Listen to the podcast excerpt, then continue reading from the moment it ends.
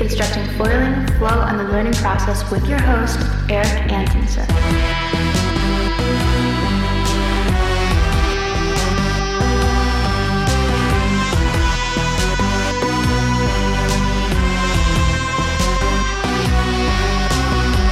What's up, folks? Thanks for tuning in to the Progression Project podcast. Doing a different show today. I've got Mike Pedigo. Uh, came up to do a little shore runner this morning, but we're waiting on the tide a little bit. And so we took this opportunity to do a show that I've wanted to do for a little while. And the theme topic is going to be if we were getting into foiling now, how would we approach it? I get so many questions about the right way to start this sport. And I know that the podcast has followed my journey, and now at this point, it's pretty technical. Like the last show with Kane, I know that a couple great foilers have, have, have hit me up and said that they've listened to it multiple times to try to get all the nuance in what Kane was saying. So this show is not tailored to that audience. It is, and maybe we'll get into some more you know technical where we're at stuff at the end of the show. But it's going to be more about if we were starting the sport right now, how would we approach it, and what growth hacks can we can we you know explain, teach that will help your journey in foiling. So, hope you guys like it. What's up, Mike? Yeah. Thanks for coming, dude. Yeah, man. Stoked. Yeah. I was going to take a day off today, and then I was like, all right, well, I'll do a session with you, Mike. Not a runner. And then we get up here, like, let's run it.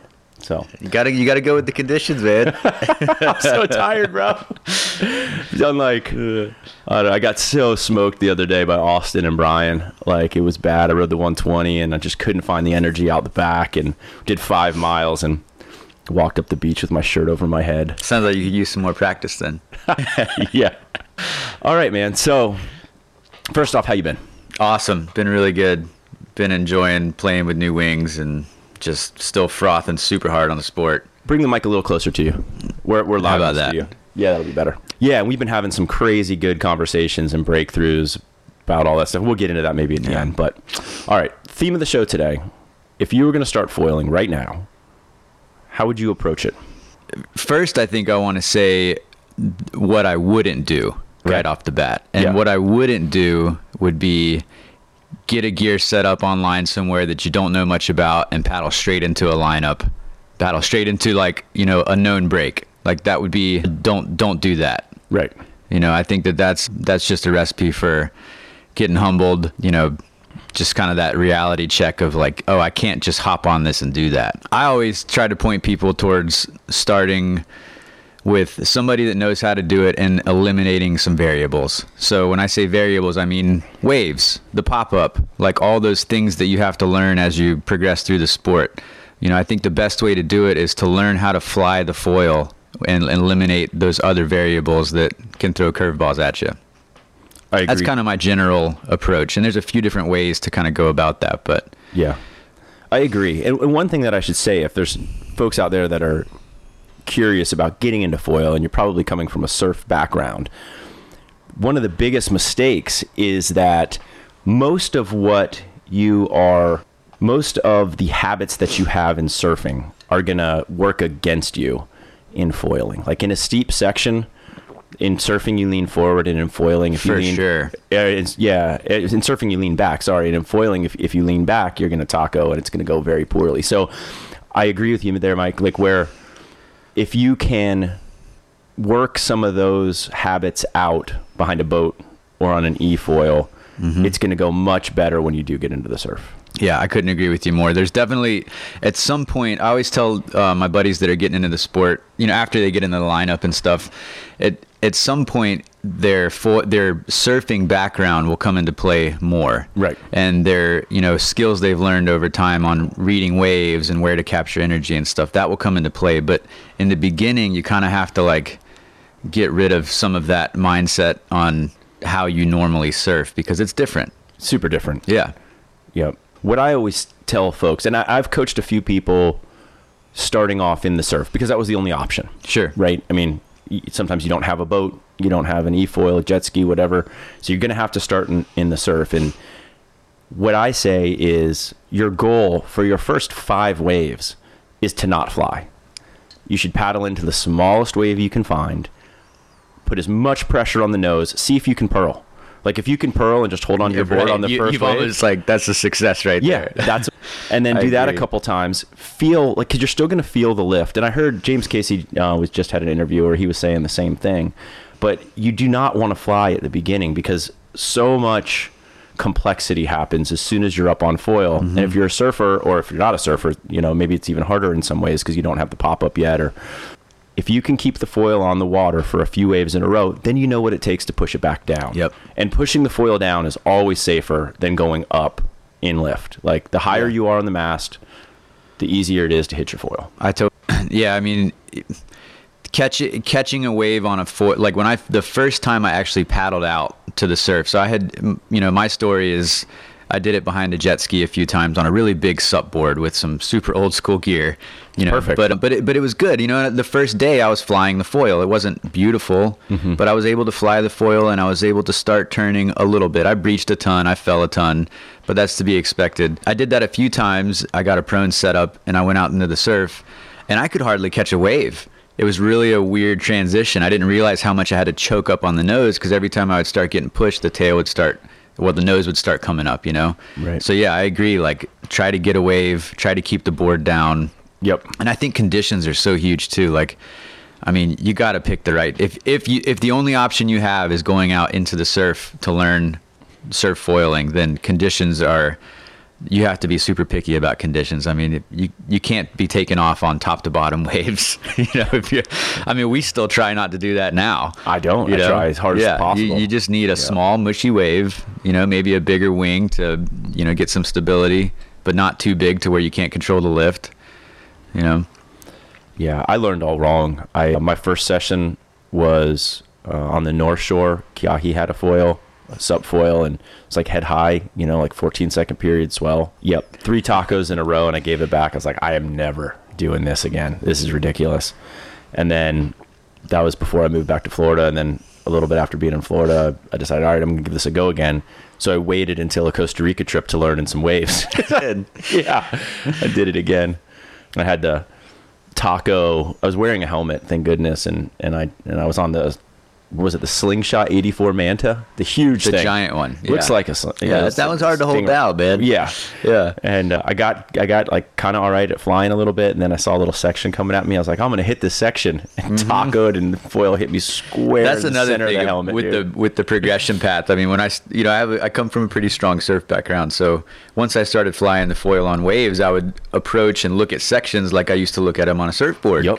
Quickly learned like it doesn't all work the same way. Like things. Yeah, you can't just go up and bash a lip in the same way that you would on a surfboard. Like things are different on a foil. Yep. They're better, but they're. All right, so if you can start behind a boat or on an, an e-foil is a great way. I to think an e-foil is a really, really good tool, especially. Yeah, I Yep. definitely, I agree. I have a buddy in St. Augustine named Dave Slimp who does who does e-foil lessons and foiling lessons in general. And if if somebody comes to him with the goal of surf foiling, but has never touched a foil at all, he still starts them on the e-foil. They learn how to fly the foil, and then they go behind the ski on a bigger board without the without the electric motor and then they learn how to fly on that and then they can move to a smaller board maybe get slung into a wave or start working on some wake and then they're pretty much ready for the transition into the surf Right. so it's just a it's a pathway of progression that's i think much much safer that way and in the end the time you save on the and frustration along the way and the safety factor is well worth it Yep. you know At the beginning, it's all about flight time. Mm-hmm. And I have right now I'm helping a couple guys get into foiling and they're good surfers, but they also sup surf and they want to start prone. And I continue to to express like you need to start on the sup because Yeah. it takes away the pop up and you're going to get more flight time. Start on a big board because Yeah. it's all about especially if they have that sup background already Oh, You know, if 100%. they're super comfortable on that i mean start with the craft you're most comfortable on Yep. Start with a big sup that takes away stability while you're paddling around. Mm-hmm. Get your front foot centered on the board so you don't have to deal with moving feet around when you take Yeah. off. And then just get used to flying. And it takes a little while to train your brain to be okay with what happens when you start flying because Mm-hmm. it's like we talk about flow states in this podcast a whole lot. And the the brain when you start putting in there's so much input that's needed from your feet and then at the same time the foreign feeling of flying above water puts you in a, a really weird state. It's very difficult to function consciously when you're on on foil at the beginning. So what Mike was saying about stripping away any variables is incredibly important because it lets you start to process what it takes to push the foil up, to push Mm-hmm. the foil down, and to control yaw, which is a completely different feeling than surfing, where Yeah. you're basically 2D and, and foiling is 3D. I think one of the biggest things when I started foiling, I recognized was that, you know, uh, coming from a short board or even a mid shape or a long board, when you lean on a rail on those crafts, I feel like you get some pretty quick feedback and it happens quick. And I feel like on a foil, going from heel to toe or doing the yaw, there's this little bit of a delay that you have to learn. Mm-hmm. And I think in the beginning, that delay that until your brain kind of like captures that and understands it that delay is what leads to those those tacos when you're you know you're expecting this to happen and it doesn't happen that way it happens slower you know but you've already committed to leaning this far that way or whatever and now you're trying to come back and recover and it's not coming back because there's that delay you have to like slowly learn that delay Right. And when we say taco, what we mean is you fall into your foil. And it's the it's the fall you want to avoid probably more than any other fall. It's you overturn and a foil turns slower like Mike was saying, but it turns harder and it doesn't want to come out of the turn as quickly. If you don't have the ability, you have to unwind from a foil turn. So you bank it in, but then you have to fly it back underneath you to, to, to keep your center of gravity over the foil. And what happens is people who come from surf are used to that instant feedback and it's not instant. So you put the foil in a turn and then you immediately try to turn it the other way. Well, the foil says no and it keeps Yeah. turning and it's stronger than you are. Yep. And so that is, you, you end up falling on your foil because your body weight's going one way, the foil's going the other way.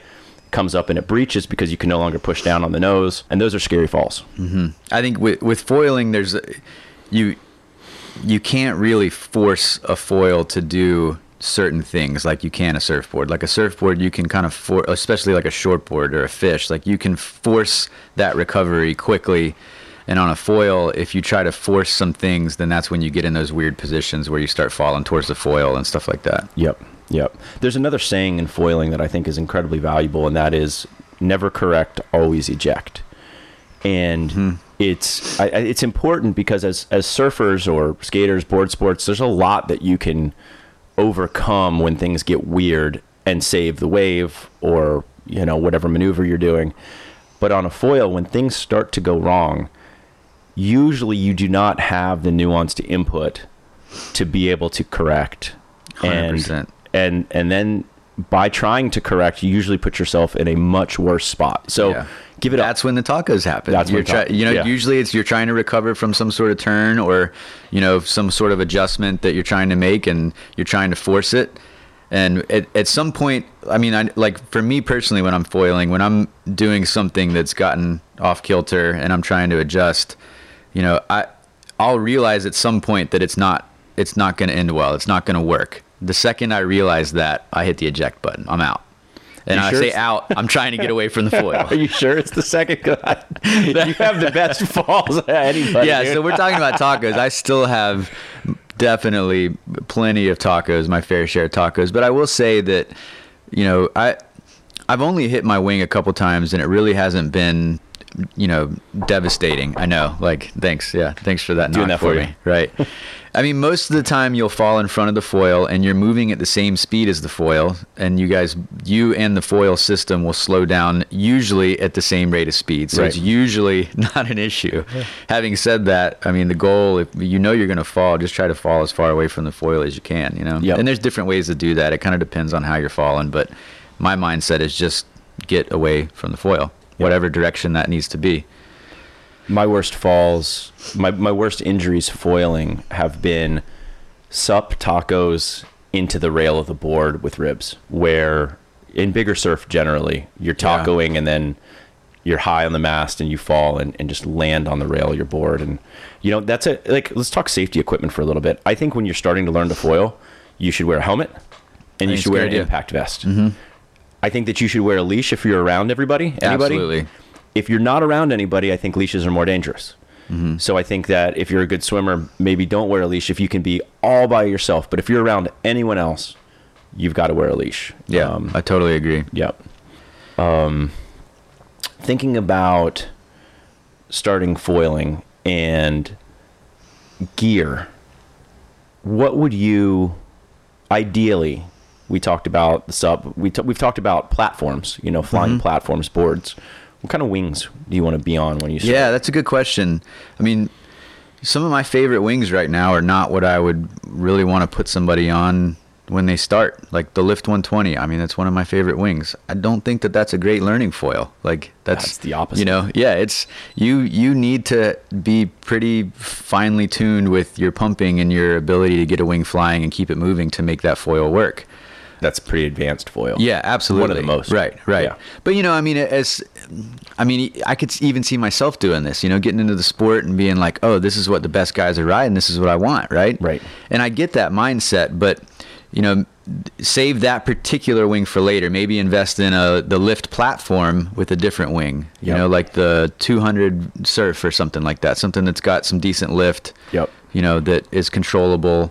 Something like that. If you wanted the lift platform, but in general, I would say, you know, if we're if we're talking about like waist high waves, a slightly bigger wing that's stable. Mm-hmm. You don't need the super tiny chop down tails yet. You kind of want the bigger tail for the stability. Maybe a stock tail is okay when you're starting, you know, for the stability of it of Maybe. the system. Maybe for sure is. we're, yeah, we're, sure we pretty much You're chop so down far. everything, build our own tails or get cane tails. So, but when you're starting though, that tails, that stability that you get from tail wing is important. And as you progress in the sport, you'll want less stability from the tail wing so that you can get more maneuverability out of the foil. But initially, that maneuverability will probably hinder the smooth learning process a little bit. Yeah. I think you want a very slow foil to start. Yeah, right. Because I you want to go straight to the beach. That's another point here is as you're moving into the surf, you want to take off and you want to go straight at the beach. You do not want to introduce going down the line right away until you've got probably 30, 40 waves under your belt going straight at the beach. Don't try to go down the line because now all of a sudden you have energy coming from a different angle. Mm-hmm. And it's going to, you know, like your first couple waves going down the line, you're probably going to taco. If it's, Yeah. a, it's front side, you're probably going to taco on your toes. And you want a foil that can fly at the speed of the wave moving forward. Like the lift 120, you cannot fly. No, you have to going- go down the line. You have especially to be going on, on the little waves we've got out front. probably twice as fast as our waves go. Yeah. to keep that thing flying. Yeah, it's just the way that wing works. Yep. And so you want a big foil, probably a 1600, a lot of profile on it. You want it to be slow. You want it to be balanced. Probably pretty far back in the box at the beginning. You don't want to be overlifted. You always want to be able to push your foil back down Yeah. onto the water. And a heavier rig at the beginning is not bad because a heavy board and a heavy foil will mean that there's less nuance in the input that you have to put into the foil setup. You know, I've been going back and forth right now between the JS, which is relatively heavy for what I surf. I love that board, obviously. And then a custom that you made me, Mike, mm-hmm. which is incredibly light and has no swing weight. And the difference in nuance of the input that I need to give the board foil combo is is huge. The Yeah. the JS just that little bit more swing weight, the little bit more weight on that, it lets me relax into my surfing a little bit more.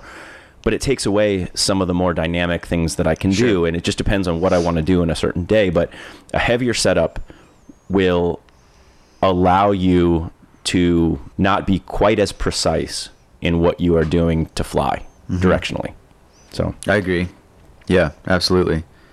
Yeah, if, as far as the down the line thing goes, that totally makes sense. And I think you know, it kind of depends on the wave a little bit too. I mean, if you end up on a wave that's breaking a little faster, which you, you shouldn't be when you're starting. So like if we're Let's- talking about let's talk about that yeah, I mean, so I mean, you setups. yeah, crumbly, like feathering, mushy. Those are all like I still look for those waves, you know? That's what you want to start on. You want to start on a wave where when you when you paddle in and take off, the crest of the wave is not going to meet you at the bottom of the wave, you know? You want it to be like like mushing and just breaking just at the top. Like you don't even really want a wave where the white water ends up all the way at the bottom of the wave, ideally. Right. And those are the waves that are really easy to go straight on.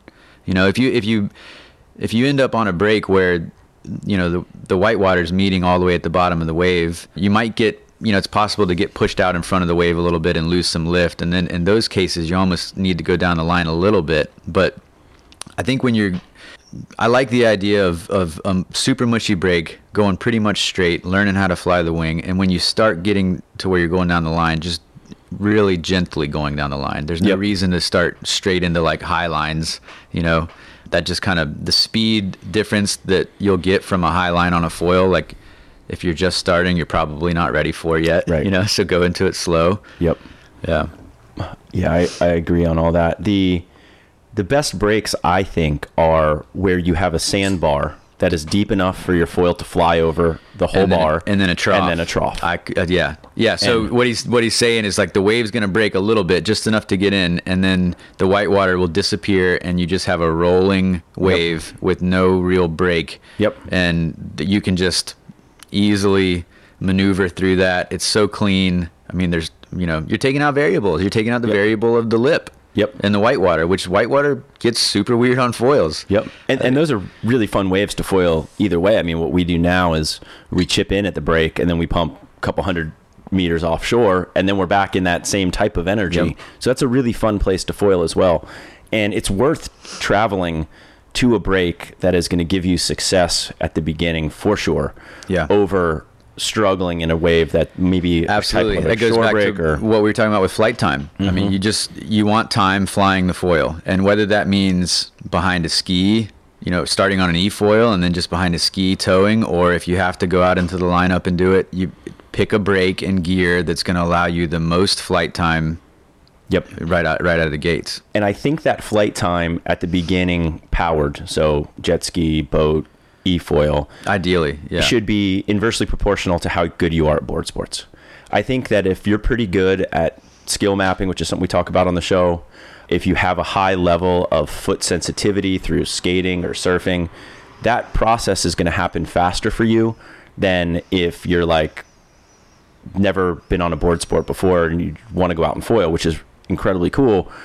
You're going to need more time on the powered device before you should enter Mhm, definitely. swell. Yeah. Yep. Totally And agree. and a wing might be a good place to get this too. Once you get those first few powered, you know, if you're in a place where you have good wind, a Sure. wing will get you a lot yeah. of foil time. especially for the guys that have kiting background. Like, Oh, yeah. like Greg. winging. Winging for me came super naturally because I I spent a, a lot of time kiting.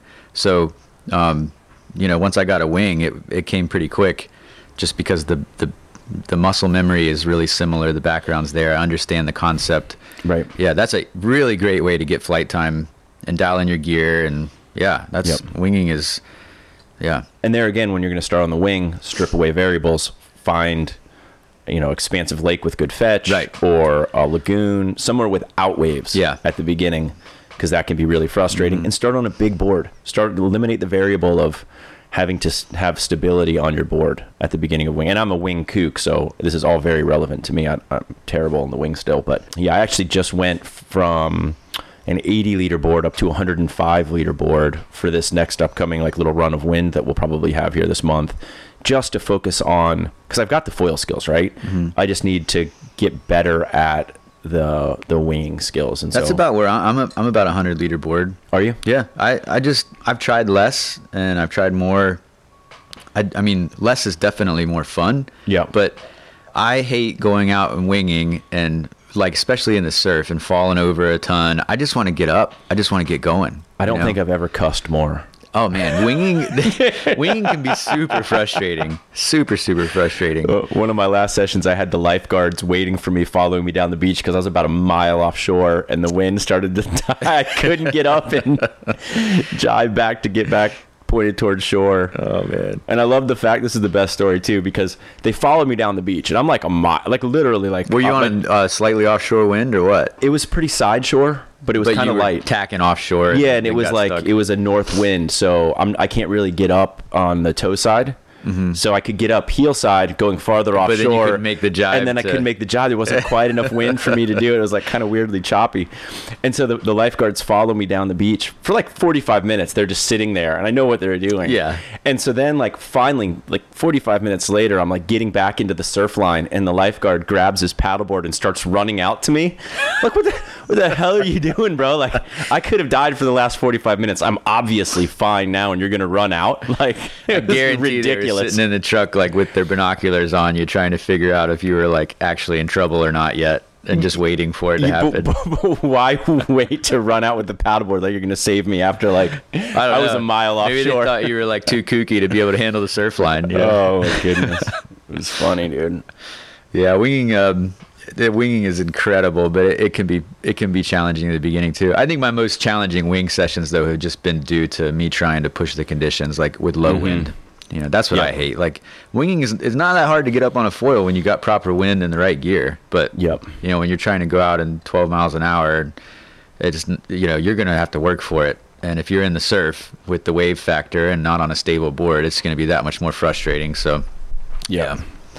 I agree completely. All right, so if you get behind a ski or a boat, get used to flying, sup or prone in the surf, you're starting off on the smallest wave possible, you're getting your flights to the beach, and you're starting to get all that dialed. So maybe you're two weeks to a month into this process now, and you're ready to start pumping. yeah, That's like that's the big thing in foiling. Foiling, what separates foiling from any other surf sport that I have done is the infinite ocean feeling of being able it's the skate park, right? Because Yeah. you can go from wave to wave, hit mm-hmm. to hit, and that's what opens up the sport. yeah, I agree. How do you start pumping? What do you do when you're ready, when you feel like you've got flight under control, mm-hmm. you want to start pumping? How do you approach it? I actually started trying to dabble in pumping behind a ski, even while still holding on the rope a little bit. But I was riding a like a slingshot gamma or something like you know really old one. Mm-hmm. Like I don't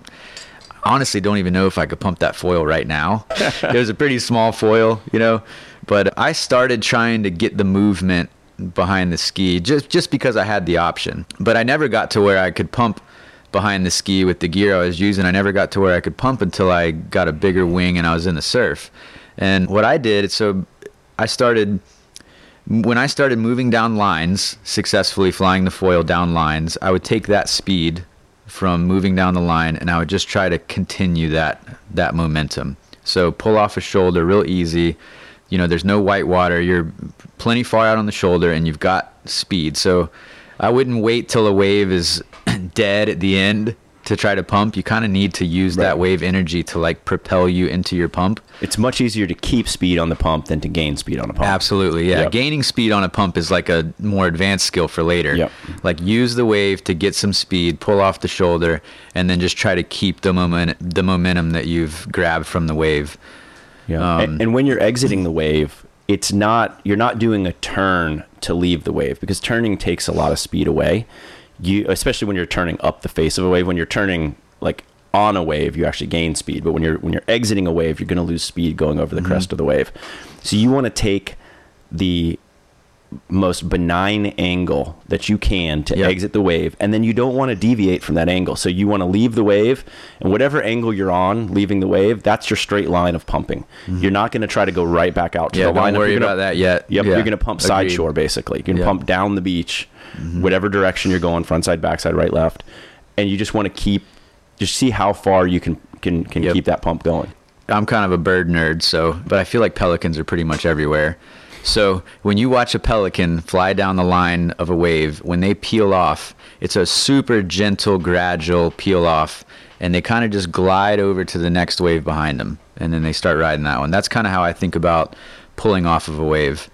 and that's shore runners right there Yeah, it's Yeah. that's shore runners for sure. Yeah, yeah. Pelicans. Yeah, some tips on pumping, some things that I think will help your reference. And the way that I learn and the way that I look at skill sets is I generally have a framework for each of the skill sets, a model or, or a mental representation. If you go back to like Anders Ericsson's work, if you haven't listened to that podcast, it's one of the first ones I did. But Anders Ericsson wrote Peak, and it's about deliberate practice. And in deliberate practice, you use mental representations. At the beginning, they're external, they're from someone mm-hmm. else. And then as you get better, you start building your own. You start adding to that mental representation or creating your own for new skill sets. But the, the representation that I think about for pumping in the framework is your home base for pumping is high on the mast. Yes. And the pump should happen down, pushing down, and then back up to home. What the common mistake I see everybody making in pumping is that they're low on the mast and they're trying to jump up. Mm-hmm. And what happens, the difference in the two is that if you're high on the mast and you're pushing down, you're going from a flat angle of attack, which has a lot of glide, down with pressure, so you're accelerating down, and then the foil recoils underneath you back up to the home base.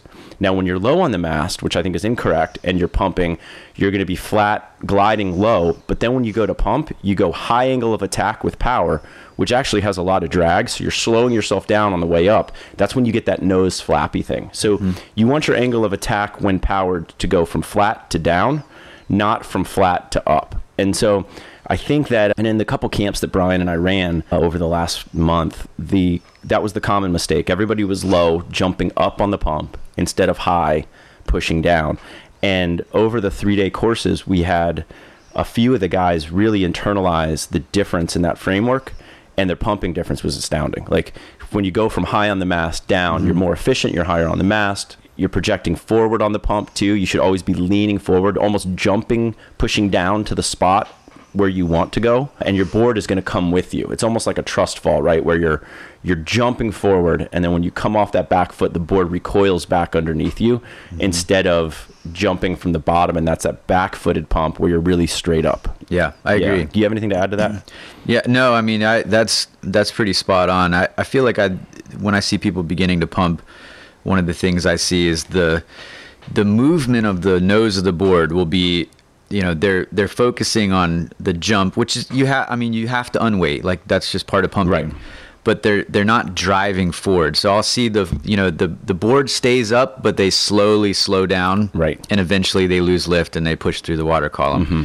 You know and i think what you're talking about with the push i think a lot of the you know generating speed or continuing speed with the pump comes not just from the jump but from the the push down i mean you're you're reweighting the whole system and now you're pointed the foil slightly down so you're flying it downward you know and then that's when you pick up that speed again Yep. uh, yeah I, I agree with everything you said Yep. The other thing that I see a common mistake is that at the beginning, so you need to get the the cadence with the arm swing, right? Because the arm swing, and you and I have both minimized that a lot in the last year, but it's still incredibly powerful. You're mm-hmm. just you you just getting away with less. You know, you've become Right. more efficient in motion. You're getting that energy from your arms translated into your legs Yeah. in in less less space. But the thing that I see is at the beginning everyone is swinging their arms laterally across their body, so heel rail to toe rail, and that is not moving in line with the direction that you're going. And that was a big change for me is when I started realizing that my arms should move in line with my momentum. And it's not going to be perfectly in line with your momentum, but my front arm moves from my hip forward and my back arm will swing mostly back and forward, like back and like like Yeah. Uh, you want to go nose to tail instead of rail to rail with your arms. Yeah. I think about it like your is going to be pointed forward a Mm-hmm. little bit. Like I know mine is for sure. I'm looking forward. Like I've got my eyes on my next spot. Like Right. eyes on the prize. My torso, my shoulders are pointed toward uh, slightly towards the nose of my board. So when I swing my arms, Mm-hmm. they're naturally going they should move with the direction my torso is facing. Just like you're just like Yep. you're saying, right? And and I think that you do. You're a little bit more forward than I am. Mike's stance is a little bit more offset than mine. So Mm-hmm. Right, I'm which more also- Mm-hmm. in a surf stance. So so I'm probably going more from the hip, and you're probably coming more, Mm-hmm. which is something that we debate all the time. I don't know if there's a correct answer on stance. I feel like you're subtly ways. you're subtly transitioning Do to you? a slightly offset You think stance. so? Yeah, I was actually looking at the last video you noticed it too. posted, and I was thinking that looks slightly offset. Not nearly what you're doing. Not nearly where I'm No. doing. No, I've seen it with, Ben- with Adam Bennett's though. It's a slightly offset stance. Right. I think it's just a weird evolution Yep. that's happening.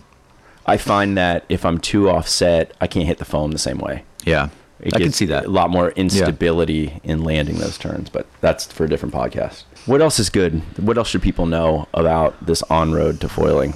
About, I mean, like the beginning or pumping specifically, or Anything.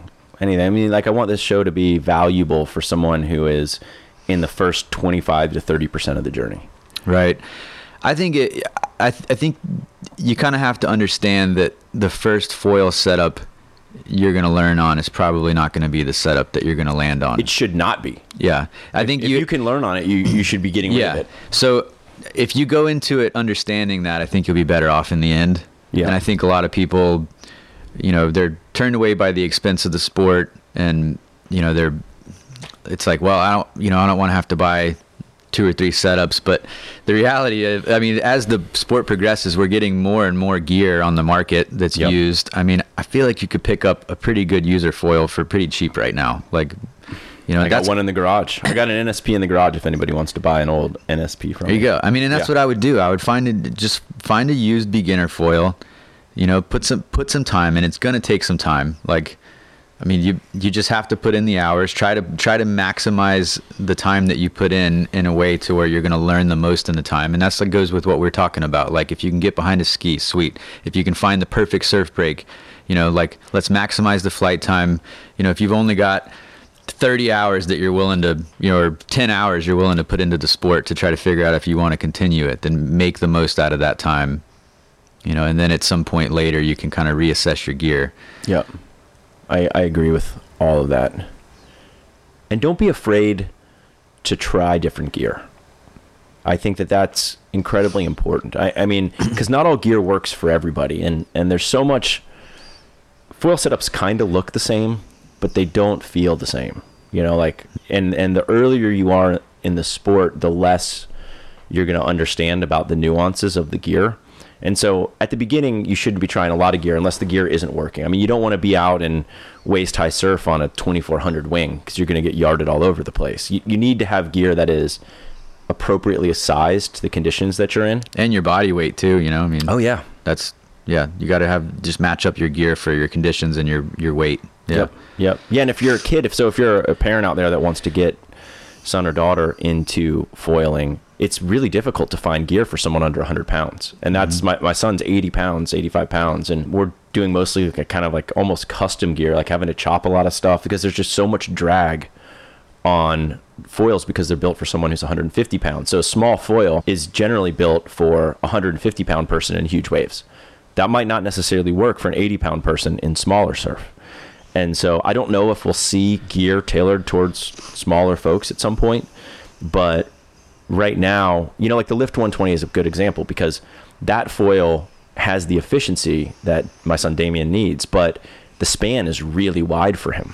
Mm-hmm. Right? You know, like if I didn't love it so much, I would chop the 120 down probably about four inches for him, but that's not going to happen. Yeah, yeah. I No. wouldn't do it. No. Just get him another one. Yeah. so expensive. He's on the Armstrong 850 right now, slightly chopped, and that's a good foil. And then wh- which for us would be like a tow wing. you I've towed on it, yeah. Yeah, we wouldn't, w but we wouldn't paddle out into the lineup on a waist high day on an 850 at our weight. No way. Yeah, No way. I mean, that's just that, and that's what I mean with matching up weight weight of rider to gear and conditions. Yeah, Yep. Yep. So some some great setups for beginners. Let's talk about this. I think that the early cloud gear, the the was it the 28? I want to say. 28x or x28 or something. Yeah, I learned on that foil, and that was a really good foil to mm-hmm. learn on. It doesn't pump very well, but it's very stable in flight. You have the ability to move your tail forward and back. I'm sure that there's a used market for the old cloud foils right now that would be, you know, pretty easy to find. It's a carbon fused with an aluminum mast. It's pretty bulletproof. I bet you could pick up that foil for Right. 500 bucks at this point. I'm a huge fan still of the NeilPryde Oh, perfect. Man, I mean, setup. as far as bang for your buck, I mean, Yep. I, like, I'm not sure what they are now, but I know for a while there, you could get a brand new setup for like seven or eight hundred bucks, Yep. a full setup. But you know, and I was riding for a long time. I rode a NeilPryde Glide Large, mm-hmm. me too. and I made a ton of progression on that wing. I've actually bounced back on it since then, and it's still a really good wing. Yeah. You know, I mean, you're not going to like win a pump race on it, but it's pumpable, it's surfable, it's naturally surfy. So like you you don't have to force that wing as much as you may some other Mm-hmm. wings. Like it it just wants to surf. It rolls over really easy. Yep. I think bang for your buck wise, that is an incredible wing. And pr- I mean, price like you can't beat that. It's like seven or eight hundred bucks for a wing that's going to carry you, you know, through the beginning and some solid progression. There's probably That's- still some new ones out there cheap too. Yeah. and, and I'm sure there's some used ones if you Yeah, can find you them. get a used one for what four or five hundred bucks or something. I mean, that's less than you pay for a shortboard these days. I mean, it's you know, and then you could probably turn around and sell it for three fifty or four hundred bucks when you want to upgrade. Yep. Oh, something else I should mention here is that as the sport has become more specialized and manufacturers have really taken into their own lines of what they're building, not all boards and foils work together. So mm-hmm. Armstrong setups tend to ride super far forward in the box.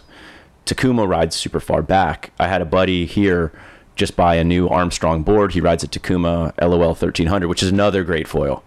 Like if you can get Yeah, on the that is a Takuma really setup, one. the 1300 Yeah. can take you from Beginning beginner, to intermediate, solid ripping. Yeah, Like J Bone, J Yep. Bird still rides. we watched Like, him do it. Yep. Yeah, he's still ripping on that foil. He crushed me on a shore runner the other day on the 1300. That is a really good all around Yeah. wing. I totally agree. He's also a marathoner, so you can have it.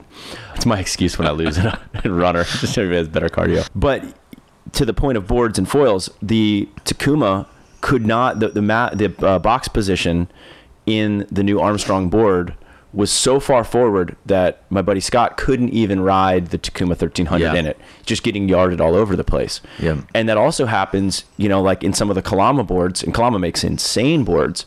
But if you want to ride a lift or an Armstrong in some of the Kalama boards, you can't go far enough forward in the box. Kalama So- rides GoFoil. He rides foil Gofoil. rides really far back. As a as a foil board shaper, you know, if I'm shaping somebody a board, one of my first questions is what foil are you planning on riding with Mm-hmm. this? And that changes where I put the boxes. You know, Yeah. I want to optimize to where ideally your perfect placement is really close to the middle. Mm-hmm. You know, so that you have give room either direction. But if you if you tell me you're riding a GoFoil setup and then I shape you a board and then all of a sudden you're riding a lift setup, there might be, eh, you know, you're gonna be you're gonna be sent all the way to the front of the box. Like that's Yep. just, and you're not gonna have enough. uh, You're not gonna have the playroom that you you might want. You know, so Yeah. that's I agree. Like the way the industry's moved, different manufacturers.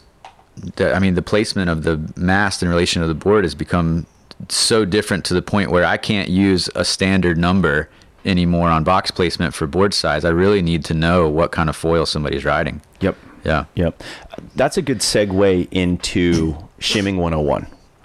And so on your first setups, you're probably not shimming much. You're probably riding stock out of the box, probably slammed back. Back. I would in- always advise Yep. to just start further back because it's Yep. easier to move up than I think to get yarded and move Yep. back. It's Yep. a safer progression. And then once you hit that flying every time, then you can start adjusting for feel. Mm-hmm. But the feel that I like on foil, and not everybody likes the same feel, but I think you and I like a pretty similar Pretty similar. feel, is I like a lot of weight. When I say weight, I mean pushback pressure on my front foot. Mm-hmm. I don't like to have to go back to the tail really hard during turns because it really limits stance. Mm-hmm. I find. I also think that like the pump can be a little bit better. And now one thing I've started doing is playing around with front foot placement on the board to to start getting that feel I like even on foils that aren't balanced the way that I like.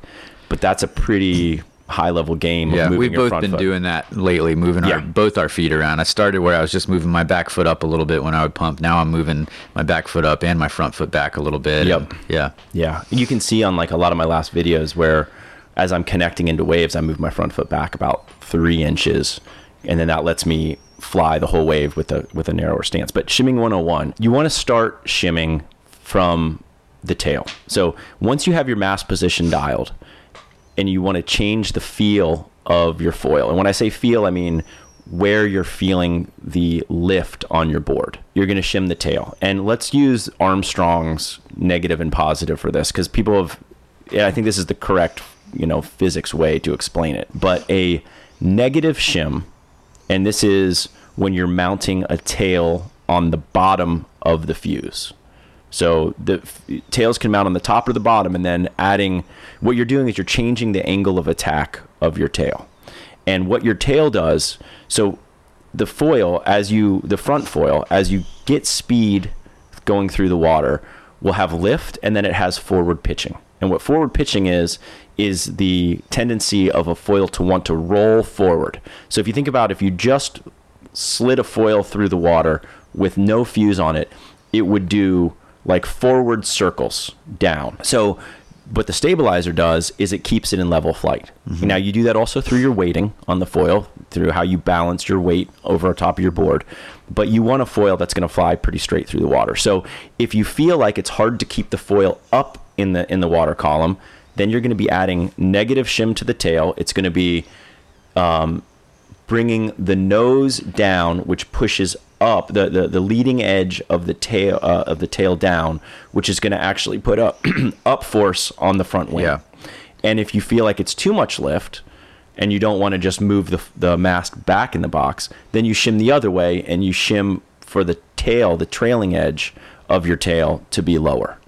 I like to think about that like just for people who are less familiar with gear, like you know, some some tails mount on the bottom, some tails mount on the top, some say negative or positive. Right. I, I like to think about it strictly an angle of attack. So Yeah, that's how I do it, too. You know, it, it's kind of because brand, you know, brand wise, if if you say negative or positive lift, it could mean possibly something different for one brand or another. But just think about the angle of attack of your tail wing. You're increasing the angle of attack of your tail wing, then you're going to create more more lift and more nose And that's up. leading edge.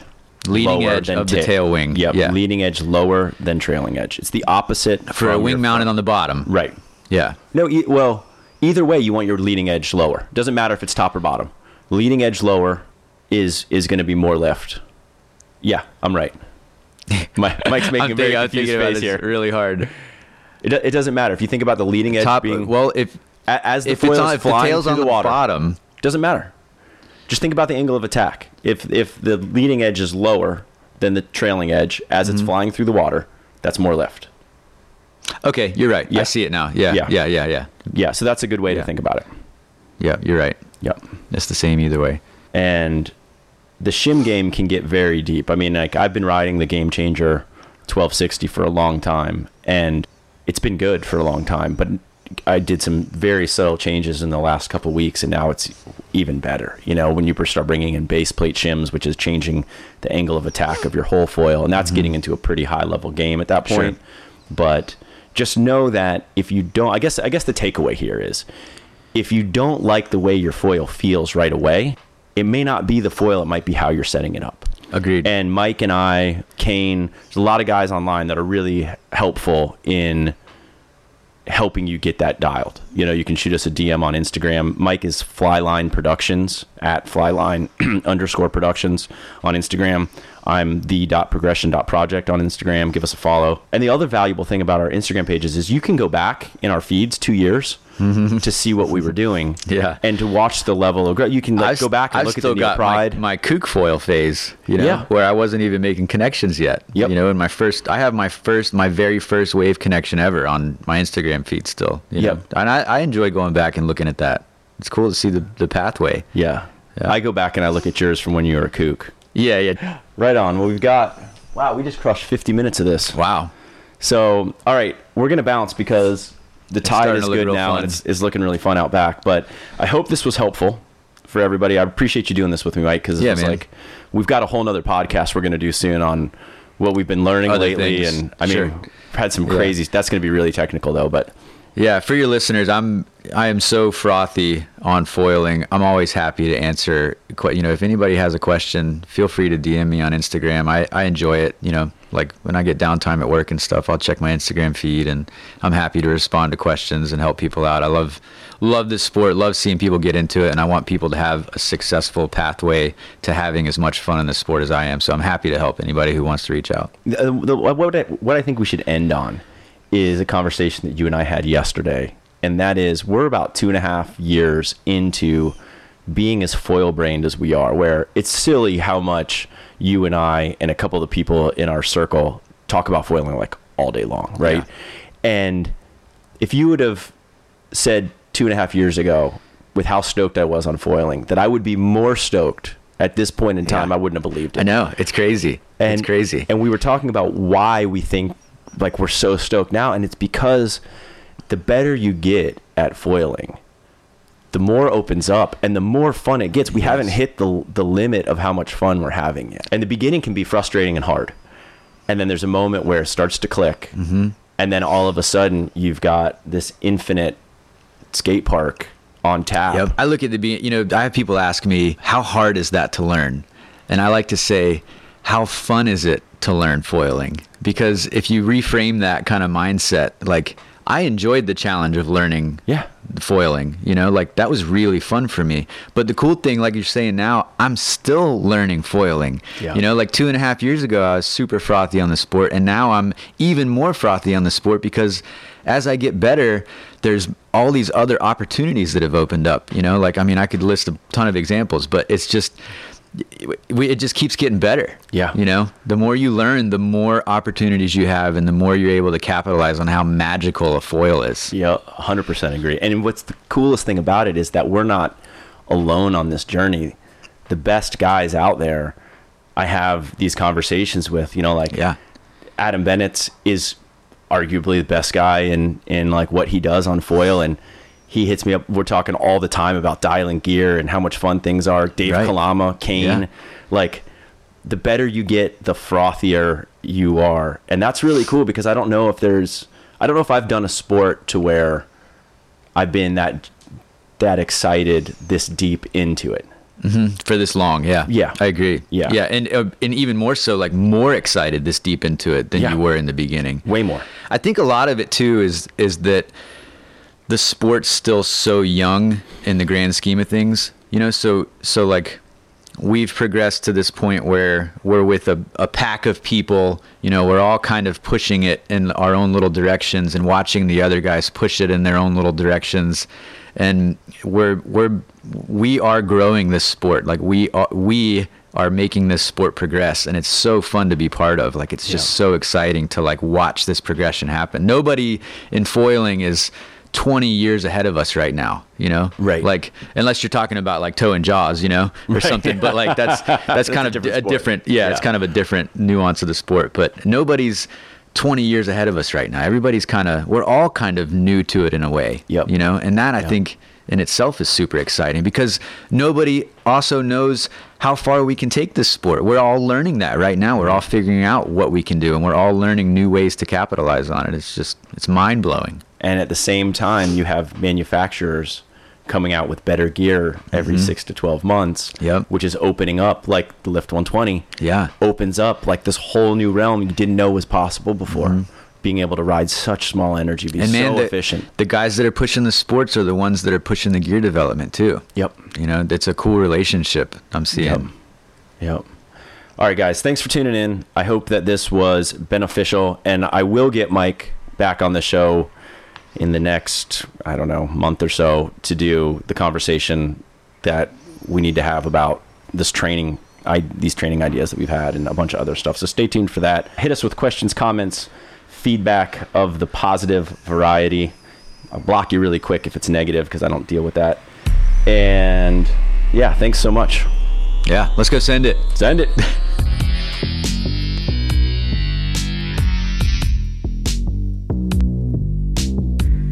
is Progression Project Podcast, deconstructing foiling, flow, and the learning process with your host, Eric Antonson.